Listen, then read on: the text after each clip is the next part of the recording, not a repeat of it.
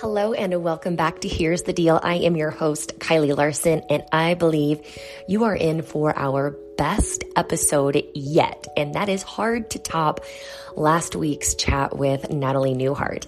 Today I am talking with Dr. Jade Teta. You may already know him. I know I personally have learned a ton from him. He is a naturopathic doctor specializing in integrative endocrinology. So that is the study of hormones and metabolism. So you are in for a lesson in metabolism today. We talk so much about how your metabolism works, how you can interpret what it's saying to you, and then take action when you hit a plateau on your weight loss journey. So, we first start talking about the four jobs that we have as humans. This is a concept that Jade has developed, and those concepts are briefly to earn a living, to care for our bodies with our health and fitness, to cultivate personal relationships and to develop ourselves as persons. Now, then we move into the good stuff, the metabolism. So Jade explains exactly what does a healthy and optimized metabolism look like? How does it run? And then how can we interpret the signals that it is sending to us? And if you, again, if you are already familiar with Jade, you are familiar with the acronym SHMEC. And he talks about how we can analyze our SHMEC to know the next step, to, in, to see what we need to do next to make sure that we are indeed optimizing our performance, our metabolism. And then finally, he explains to us the four toggles that we have eat less, exercise more, eat more, exercise more, eat less, exercise more, eat more, exercise less. And of course, for a deep dive, tune into the full episode. And then he just explains, you know, our metabolism, it's not just a calculator. It's interpreting all the signals that we are sending it and responding accordingly. And then we finally end up the episode with a brief discussion on intuitive eating and his take on the subject. As I mentioned, you are in for a treat. You are bound to learn something in this episode. I've already listened to it three times, and I hope that you do the same. Enjoy. Mom deserves the best, and there's no better place to shop for Mother's Day than Whole Foods Market. They're your destination for unbeatable savings, from premium gifts to show-stopping flowers and irresistible desserts. Start by saving 33% with Prime on all body care and candles. Then get a 15-stem bunch of tulips for just $9.99 each with Prime. Round out Mom's menu with festive rosé, irresistible berry chantilly cake, and more special treats. Come celebrate Mother's Day at Whole Foods Market. Welcome back to Here is the Deal, everyone. You and I are both in for a treat today because we have Dr. Jade Teta with us, and we are going to be talking about one of my favorite topics, and that is the metabolism.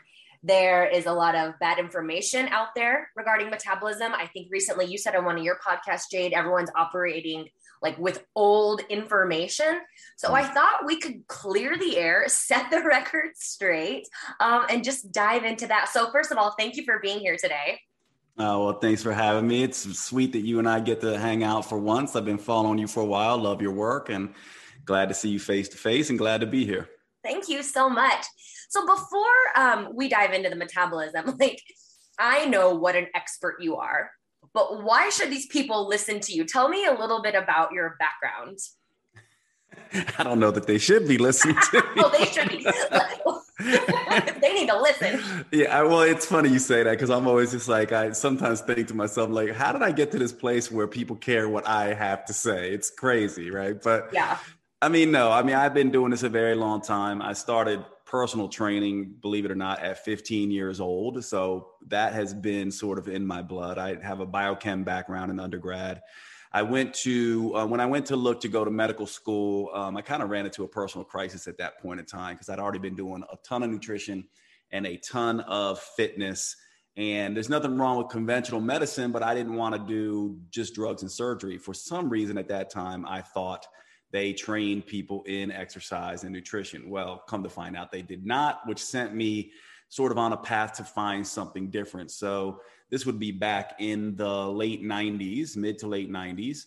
And at that time, alternative complementary uh, functional medicine was not even a thing. And everyone discouraged me from going the direction that I went to. We had no idea it was going to be such a popular field.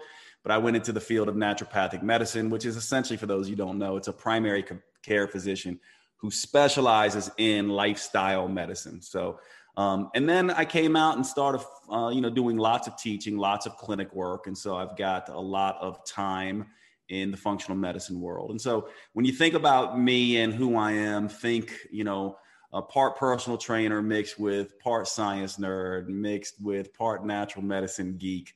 And there's a little bit of philosopher and a little bit of uh, hip hop in there as well in terms of who I am. But I mean, for your, for um, most people, you'll, you'll find it's funny for those who are watching us I mean, obviously, to look at me, you'd never guess that part of where I became um, really well versed was in the realm of female metabolism and female endocrinology. And it was simply a matter of, at the time I was doing this work, there weren't a lot of people talking about it. I was working with mainly women um, between the ages of 35 to, I would say, 65. Mm-hmm. And there weren't a lot of solutions. They were not responding the same uh, as my male clients were and it kind of sent me down a path, uh, admittedly kicking and screaming. And my arrogant, ignorant, younger male self did not quite understand what I was getting into, um, but it has served me really well because I, I was conscientious, if nothing else. And it made me want to learn everything I could to help uh, my female clients. And so, funnily enough, I do all these things, but my big area of expertise is in female metabolism specifically. So hopefully that gives people sort of an understanding Absolutely. of where I'm coming. And the irony is not lost on me that I look like this big burly linebacker guy and um, I always laugh at this, and I'm an expert in female metabolism. So yeah, well, it gives you a sense. Absolutely, and you can't judge a book by its cover because the other thing that I really appreciate you is the philosophical side, the personal development side. Like I'm a huge personal development nerd. Um, and i see myself like as i evolve and get older and you know that's kind of where i want to go so i just appreciate everything that you have when you talk about like the four jobs that we have as people can you talk about that real quick before we dive into metabolism what are our four jobs and how did you come up with that it's brilliant yeah, well, thank you. It, it, was. It's really. I am a self development nerd, and I read a philosophy constantly. So when most people are, I do read the, the current self development books that are out, but I more like to go back to the old philosophers, people like Kant, the Stoics, Taoism, um, William James, all of these types.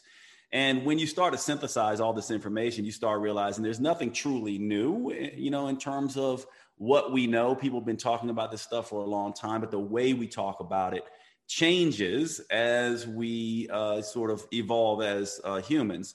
And currently, we're in a time and place where we are just inundated with all kinds of information. And so, from my perspective, people are like, where do I focus? What do I do? Like, I, I don't know. I'm so confused. And for me, I really think it comes down to four jobs that every human must do. And, and ironically, None of these jobs are taught in school, and none of them are really, um, no one's doing a great job uh, in sort of saying these are where you need to focus, and here are the tools and tips and tricks that you need to get better at these. And so they are um, earn a living, right? So, regardless, we all have to earn, save, manage money. Even someone out on the street has to earn a living. They have to procure food, they have to find shelter.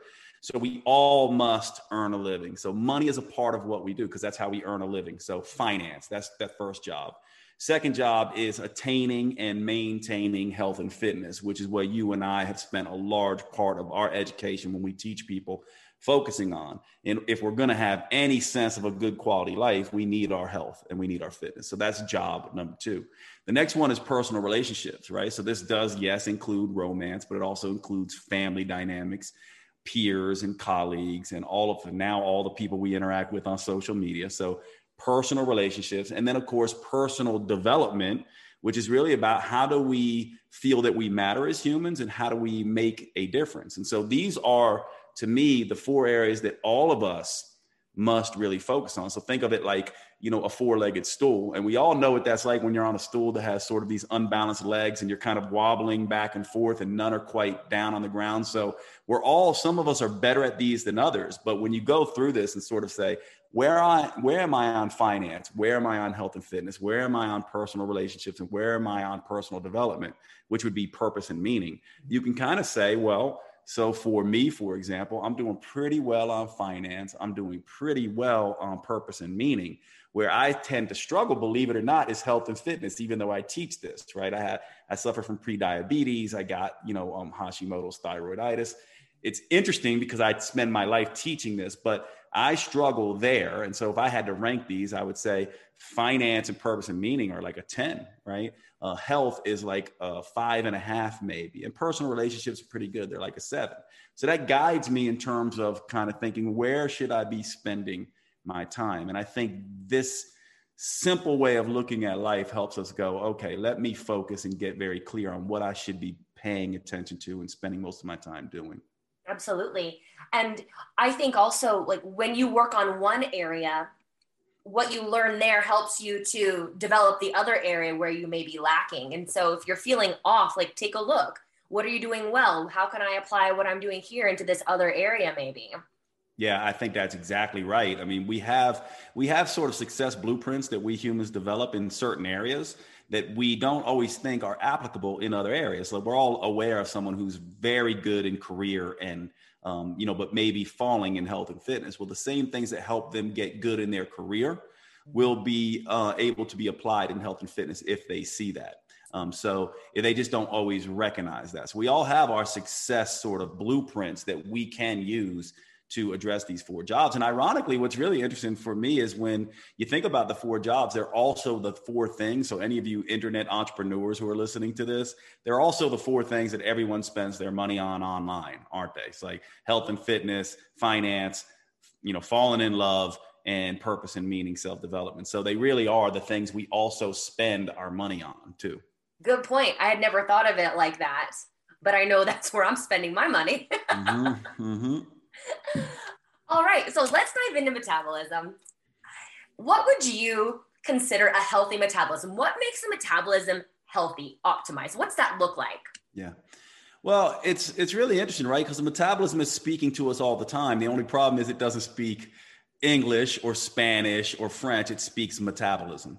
And so you need to understand how the, the language of metabolism to know if it's optimized or not. So, from my perspective, it's a very simple concept. So we can talk about, and I did for a long time, talk about all this complex stuff like leptin and ghrelin and GIP and GLP and insulin and cortisol and estrogen and progesterone and all these hormones that sort of help the metabolism do its job. But all of these things are impacting either directly or indirectly certain sensations that we feel as humans. So, um, whether we sleep soundly and for long periods of time, um, how hungry we feel, how quickly we fill up for meals, and how long we stay full between meals. So, hunger, cravings, right? What kind of foods are we craving? How often are we craving? Energy, is it unpredictable and unstable? Our digestion, our immune system, how likely are we to get sick or not? Exercise performance and exercise recovery. Performance is a big one with exercise, with, uh, you know, sort of, um, in the boardroom, work related, brain performance, and in the bedroom in terms of libido and um, sexual function and things like that. And also signs and symptoms. So if you have rheumatoid arthritis or you have Hashimoto's thyroiditis, like me, or any kind of condition, whether that's getting better or worse is also telling you how well your metabolism is optimizing. So I call all these things biofeedback sensations. And so all of these things are the way the metabolism speaks to us. So, to answer your question, an optimized metabolism will have these things uh, in check, so to speak. So, I have a funny acronym I, I, use that everyone is aware of when they listen to me talk, but um, when you hear it, you'll never forget it sleep, hunger, mood, energy, cravings, S H M E C, or SHMEC. When your SHMEC is in check, you have a healthy, optimized metabolism um, or at least that's one big part of it. And this acronym and this funny word, it represents everything I mentioned. So not just sleep, hunger, mood, energy, and cravings, but all of these things. And so you need those biofeedback sensations optimized. We all know what it's like, although we can't always stay there to feel vital without hunger, without cravings, energy predictable and stable, good night's sleep, healthy mood, no signs and symptoms. Most of us have had that in our lives at some point or periodically jump into that state. That's when the metabolism is doing well. That's the first part, though. And there's two other parts. The other two parts are are you attaining and maintaining optimal body composition?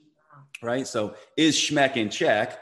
That tells you something about what's going on with the metabolism. Are you optimizing body composition? Not too low body fat, not too high body fat. That's another one. And then the final one we can look at is vitals and blood labs. What's going on with my blood sugar? What's going on with my blood pressure? What's going on with my um, lipids? You know, um, all of these kinds of things. So I like to say when those three things are optimized, Schmeck is in check, you got optimal body composition, and your vitals and blood labs are all optimizing, you can be pretty sure that your metabolism is functioning appropriately. And the first rule here is that's going to be different for you. So Kylie's metabolism and her function and what works for her to keep her in that state is going to be different than mine, which is going to be different than all of yours listening to this. And this is a concept almost no one pays attention to in metabolism because we humans, no judgment here, but we just like one size fits all approaches. We want things to be simple. And this idea that, hey, here's how to know if your metabolism is optimized and it's going to be individual to you is not really something people really like to hear, but it is the truth. And so then there's a whole discussion about, well, how do I go about finding what works for me in metabolism? And that really is the only role um, in my mind to this game. It's find and do what works for you. And it's a it's a lifestyle built for you by you in a sense, which means we have to stop being dieters and start becoming metabolic detectives, start really understanding how to listen to the metabolism and work with it rather than against it.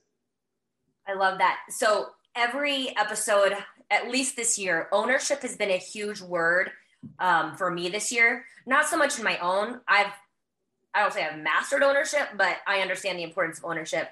But I think what you're saying as well, it boils down to you owning this. Like you have got to figure it out. I mean, yes, we'll have coaches and doctors and all of that work with us, but it's on us to listen. Because what I find, Jade, with clients is this stuff they're not sleeping well they're not recovering and they're like no i think i just need to like you know lower my calories some more. Mm-hmm. you're not listening to your metabolism. Yeah. So yeah it's a, it's an interesting it's an interesting piece here right? Because um, we don't oftentimes think that what we might be doing may be causing issues later. And there is what i call the diet trap which is this idea of like, okay, well, we've heard it over and over again. And even me, who's been doing this and teaching this for a long time, it's so embedded in us that we can quickly fall back into this idea that eating less and exercising more is the end all be all. And that really is this idea of like, hey, eat the least amount possible and exercise as much as possible. This is the mindset that most people are in. What we have to understand, and this is the first big, huge, uh, you know, sort of misunderstanding with metabolism. The metabolism is not a calculator. It does have some of that aspect to it, right? It can manage energy in sort of a two plus two type of way, right? So it does know how much energy I'm getting in, and it is able to, um, you know, say, well, let's put a little bit of uh, sugar away for storage in the liver, or let's put a little bit of sugar and fat away and store in our fat cells, and let's use the amino acids we're eating to burn muscle or store muscle. It does have a little bit of that, but that is not really what the metabolism's main job is. The metabolism's main job is to manage stress, to find homeostasis or balance, to keep you in a place of balance so that you can basically reproduce. That's what we're evolved for, right? Now, when you start looking at it like that, you start realizing that if you take eating less and exercising more to the extreme, which many people will do, that is a stress to the body. In the same way that eating more and exercising less is a stress to the body. So the first thing when, when we talk about metabolism, we have to say, what is its point?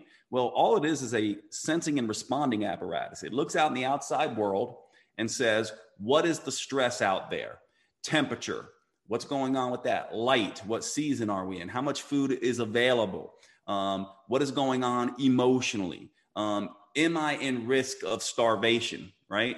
And then it's basically also taking cues from inside the body saying, What do my cells need energetically? What are they telling me? And all of this is sort of integrated in an area of the brain called the hypothalamus, which basically goes, Here's the stress from the outside world, here's the needs from the inside world. Now I need to plot a course. And if you go to two extremes, eat less, exercise more to the extreme, or eat more, exercise less to the extreme, extreme, that registers as a stress to the hypothalamus. And you end up getting the same things. And here's how you can tell. You don't need to take my word for it. I could tell you Interesting. Sleep, hunger, mood, energy, and cravings. If you eat more and exercise less to the extreme, Schmeck goes out of check. If you eat less and exercise more to the extreme, Schmeck goes out of check. So I don't need you to necessarily, uh, you may be eating less and exercising more. I won't tell you it's stressful until your Schmeck goes out of check. This is how this works for the metabolism. So now that you understand the metabolism is basically a stress responding apparatus, it's basically just one big stress barometer mm-hmm. is what it is. It works more like a thermostat than it does a calculator. You realize it's always adapting and reacting. And so if you are struggling with your current eat less, exercise more regime, you're, and you're not realizing that by doing that, you're stressing out the body, the major stress the metabolism has had throughout its evolution is starvation and that that's triggering a starvation response. And it's the very thing leading you to regain all the weight and jump back into the eat more exercise less thing. So the solution is what i would call the goldilocks zone. We need enough exercise but not too much we need enough food but not too much and this is the game we have to play it can't be too little or too much more is not better, better is better. Less is not better, better is better. Harder is not better, smarter is better when it comes to the metabolism. So, I mean, I love when you break it down because it seems so simple. Like, honestly, you've taken this concept, like, everyone's like, I don't know what to do. Like, oh, here it is. So you you've mentioned two of the toggles so far. Mm, yeah. Eat less, exercise more. Eat more, exercise less. Mm-hmm. What are the other two toggles? You've got four toggles for us. Yeah.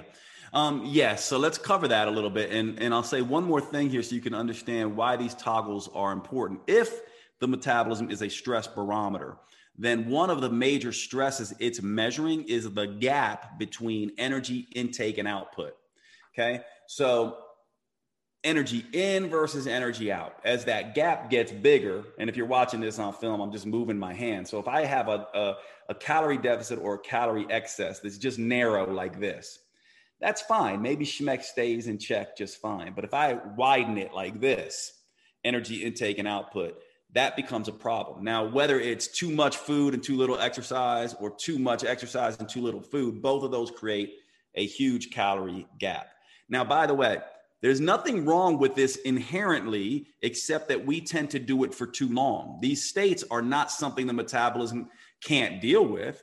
Certainly, the metabolism can deal with this. It has to. A flexible metabolism deals with this all the time. It's when you try to stay stuck in one of those that the stress barometer starts building up pressure. So, what else can we do? Well, we can narrow that calorie gap a little bit. We can go from here to here we can still create a calorie deficit or a calorie surplus depending on our goals calorie surplus for gaining muscle, calorie deficit for losing fat. We can still do that, but we can do it in a more gentle, narrow range. And we can do that by using what I would call eat less, exercise less, mm. which means you're cutting down food and you're also not over exercising. Now, you can still do some exercise, maybe three sessions a week. And of course, walking is something that we do for survival. All humans need it. So we're not talking walking here, we're just talking exercise. You decrease your exercise and you decrease your food. I call this eat less, exercise less. If you want to know what this looks like, um, study any hunter gatherers, and you'll see that they tend to eat less and exercise less, not by choice, just because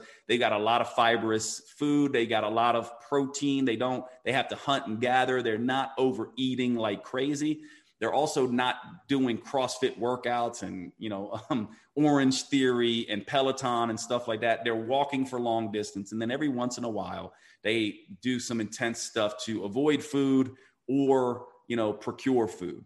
Also, if you want more of a modern day take on this, think about the, you know, the you know, Parisians. You know, um, I oftentimes when I, I love Paris, when I go to Paris, you'll oftentimes see these elderly men and women walking up and down their four flights of steps because most of these buildings in Paris are only four flights and a lot of them don't take the elevators and a lot of those buildings don't even have elevators. They're walking to the local grocer. They're walking constantly and they're eating relatively light. They have pastries but they have one mm-hmm. right? They have you know baguettes but they have one. They're tasters rather than eaters really. Oh. and so these are the el el type of approaches. Now you can still create a calorie deficit and the calorie deficit is coming from food with eat less exercise less.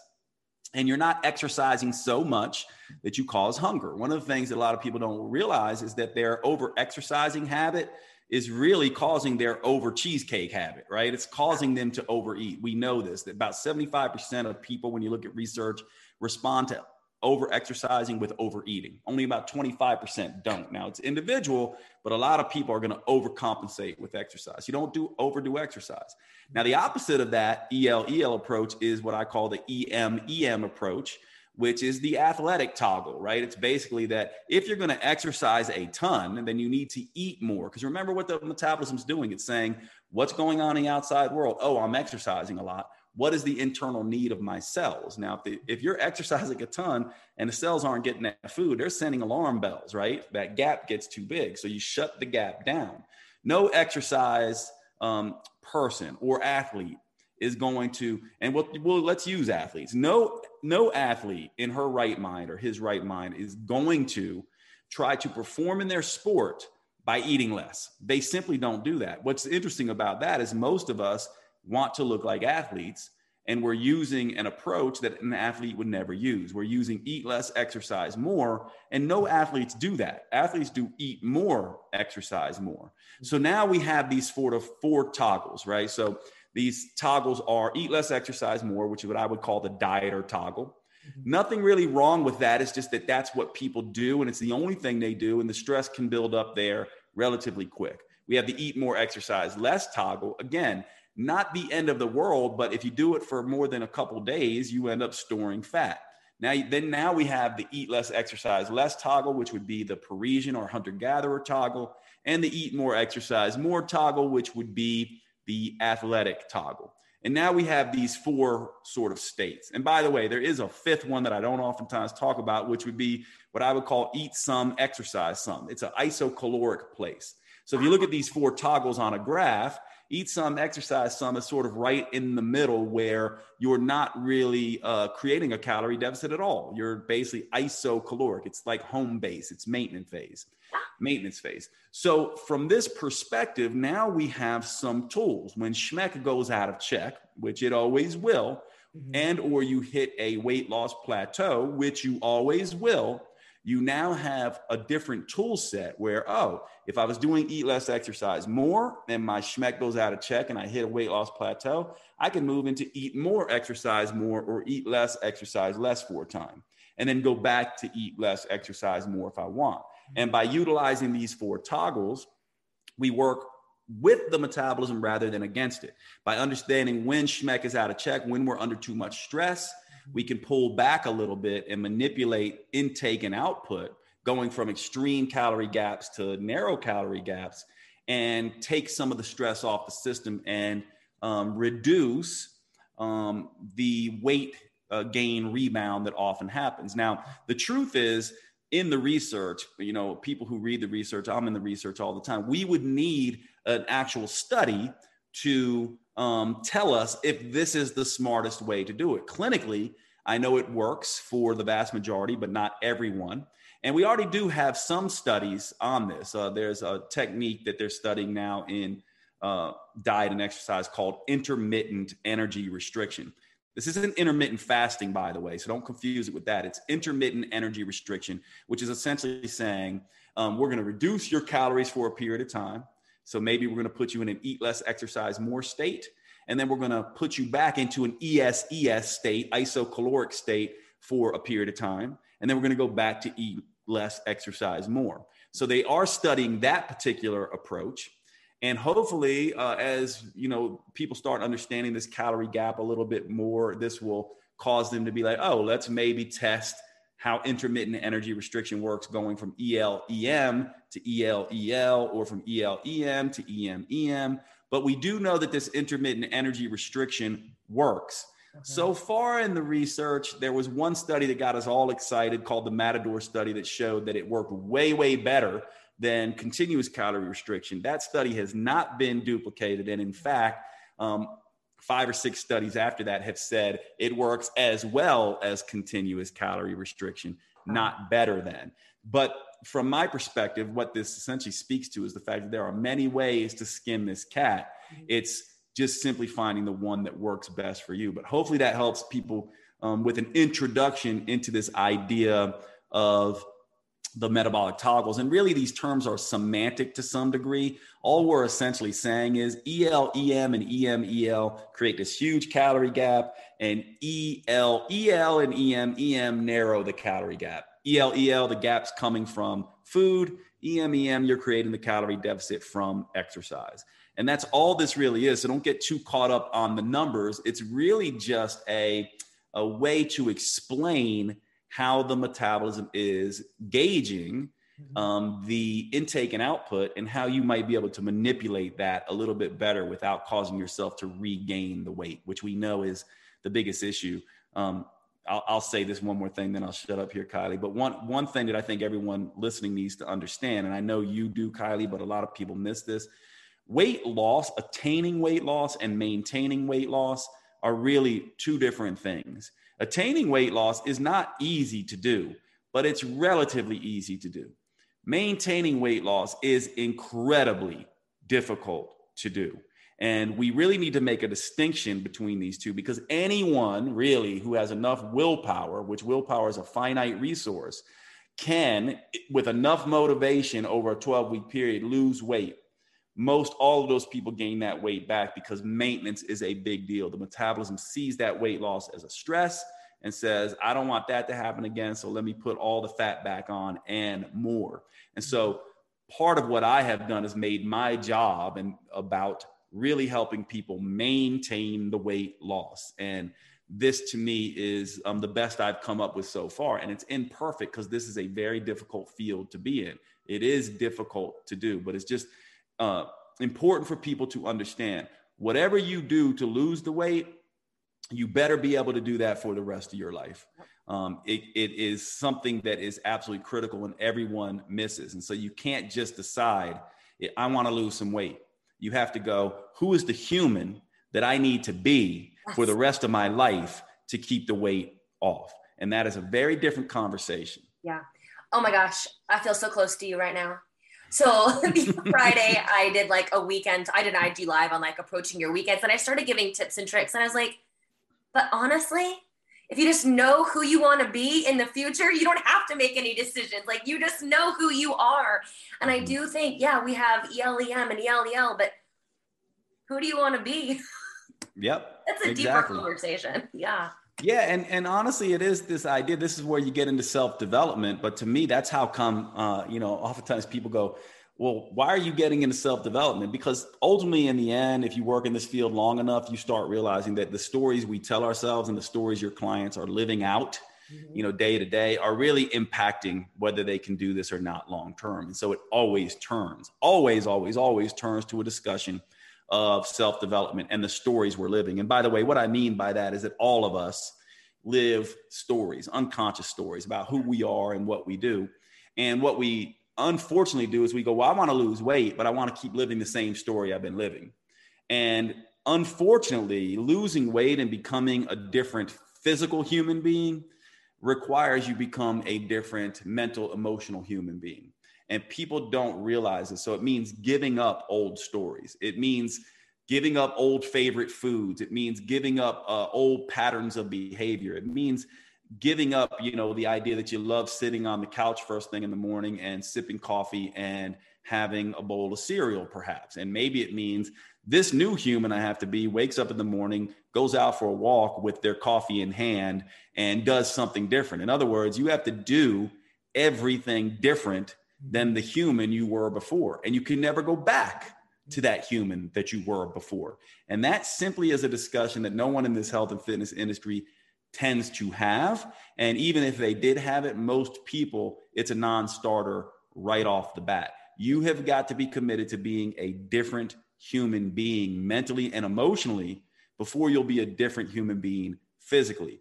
And that means doing everything different and giving up all the old things that you loved and seeing yourself a particular way. So, you know, I'm getting ready to turn 50 and I was just having this conversation with my parents who are in their 70s and it's funny that it's a morbid conversation in my family. We talk about death openly. They were talking about this idea that they were talking about we're going to be dead in in you know 10 years or so or, or maybe 20 years. And my whole thing is, well, you guys are 70, so you could live 30 or longer. But the question to ask yourself is, who is the human that I need to be who could live to 100? What does that human actually do and be in their day to day behaviors and thought processes versus the human who's going to die in five years? It's a morbid conversation, but this really is the conversation we need to be having. So yes, all this stuff about metabolism and SHMEC and check and all that matters because it's a it keeps you, you know, sort of knowing if you're in the right direction or not. But in the end, the first real discussion you have to have in yourself is how willing am I to change everything forever? Um, I, that's the first question we ask in my program. Are you ready? Are you willing? And are you able? And you score yourself because it does boil down to it's so much more than calories in, calories out, and all of that. This is why I'm so drawn to you. I love when you talk same. about. We speak stuff. the same. We definitely speak the same language. You and yeah. me. Um, what was I going to say? I was going to say something about oh the Matador study. So mm-hmm. anecdotally, that's where that works well for me, and I find it works well with clients too, just because it gives them a break from mm-hmm. being in that deficit. So you know, if all things equated, uh, they work equally, like the same amount of time with without the break.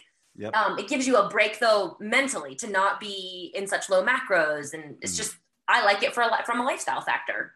Yeah, and if you think about it, you know, um, there's a lot in our industry made about evolutionary sort of uh, paleo man and hunter gatherers.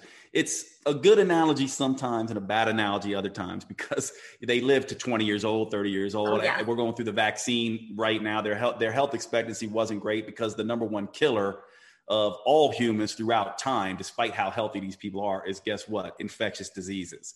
That's what killed humans. So, but once you get past this sort of um, you know, sort of paleo sort of mindset and understand that once they got past infectious disease, they live long, very long, sort of healthy lives. You start understanding what are the things that we can do that look uh, very similar to, uh, you know, sort of these populations. So we have to be careful to make broad, sweeping, um, you know, things about paleo man and hunter gatherers and things like that. But they also can tell us a few really, uh, you know, sort of important uh, points and now I'm forgetting what point I was going to make there. But anyway, it's a it's a it's an important concept to kind of understand when we're having these discussions um, about um, metabolism and things like that. To kind of not get too caught up in um, these large mechanisms where it's like, oh, I'm going to eat like Paleo Man or I'm going to eat like this. You got to really find what is going to work for you and um, the stories that are going to work for you as well. Awesome. So the, the one of the last things I want to ask you about is it's so interesting. It ties right in with that fifth toggle of eat some, exercise some. What's your take on intuitive eating once you get to that point? Or do you like, what's your take on intuitive eating? I call it eating like a normal person would eat, but nobody knows how to do that. So we have to put names on it. Yeah. Um, I, I don't think people, people, may not like this answer from me. I know a lot of people in the health and fitness world don't love this answer. Um, but hopefully hear me out before you react, right? Because we'll, you know, I think a lot of people are going to react. I don't believe intuitive eating is a thing unless it it is learned. In other words, you cannot be. Uh, they, we know a lot, awful awful lot about what intuition is. By the way, it has been studied and we know what it is. So let's cover what it is really quickly. Intuition is sort of the merging of all your other senses along with your experience in that domain, eliciting a knowing that you're not clear on how you know it, right?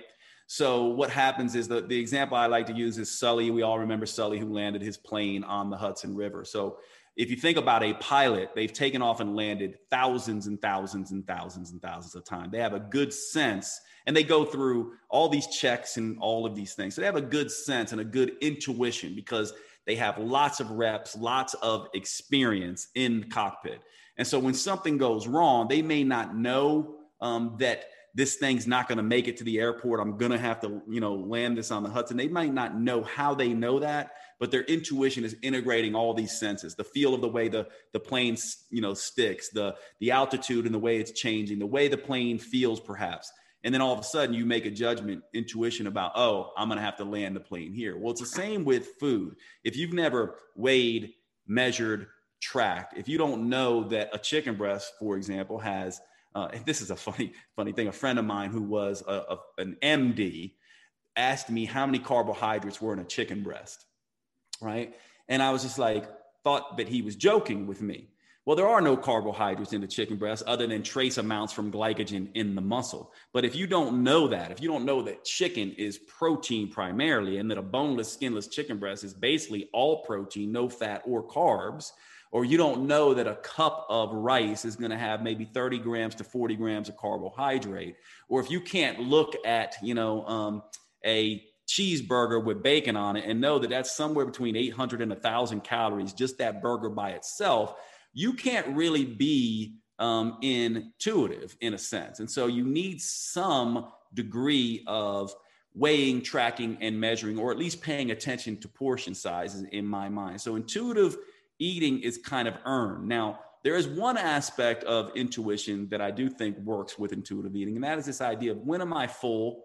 You know, am I overeating? Am I distracted? Those are two different types of intuitive eating, right? So maybe it's um, intuition about my internal senses and intuition about outside resources, right? So again, the metabolism, it looks outside and then it gauges what's going on inside. So intuitive eating is really the merging of what's out there versus what's happening inside of me. And so to me, true intuitive eating is going to integrate both of these things. So not only are you going to be like, I'm full, I don't need to eat anymore, but you're also going to know that that plate of chicken breast, rice, and broccoli is about 500 calories, um, about 40 grams of protein, about 40 grams of carb, about you know five to six grams of fiber, and a trace amount of fat. And if I add a tablespoon of butter on there, I just added 100 calories and about nine to 10 grams of fat.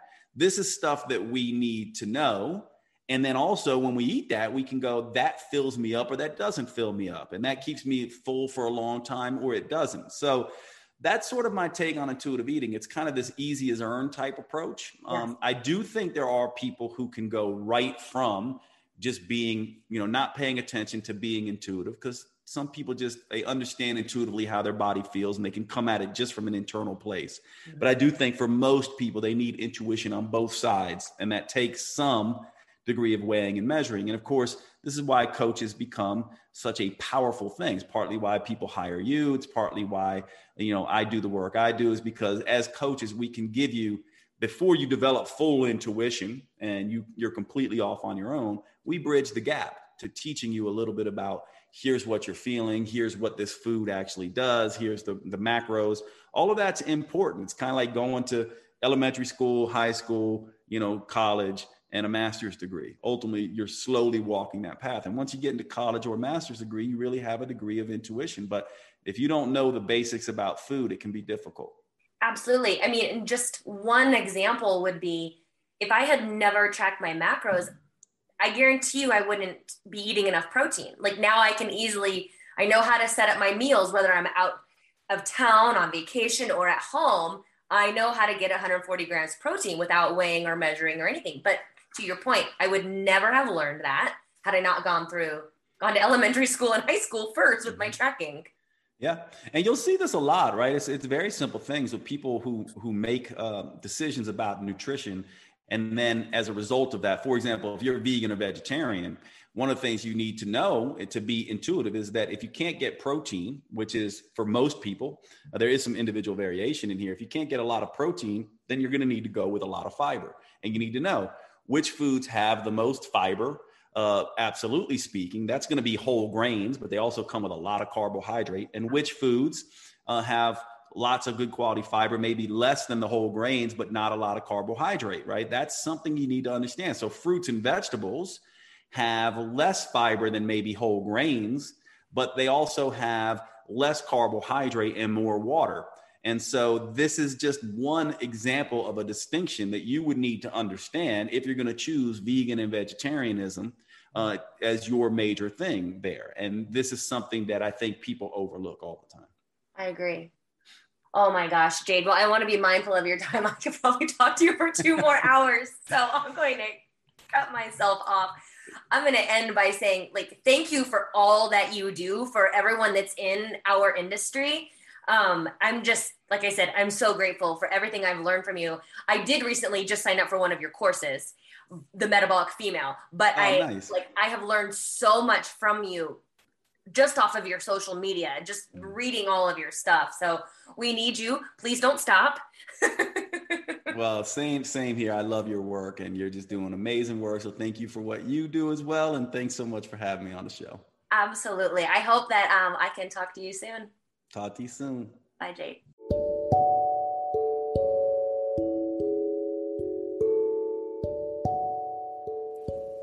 Thank you again for tuning in to today's episode of Here's the Deal. If you enjoyed this show, please share it out to your friends so we can empower as many people as possible to take control of their lives so they feel their best and they look their best.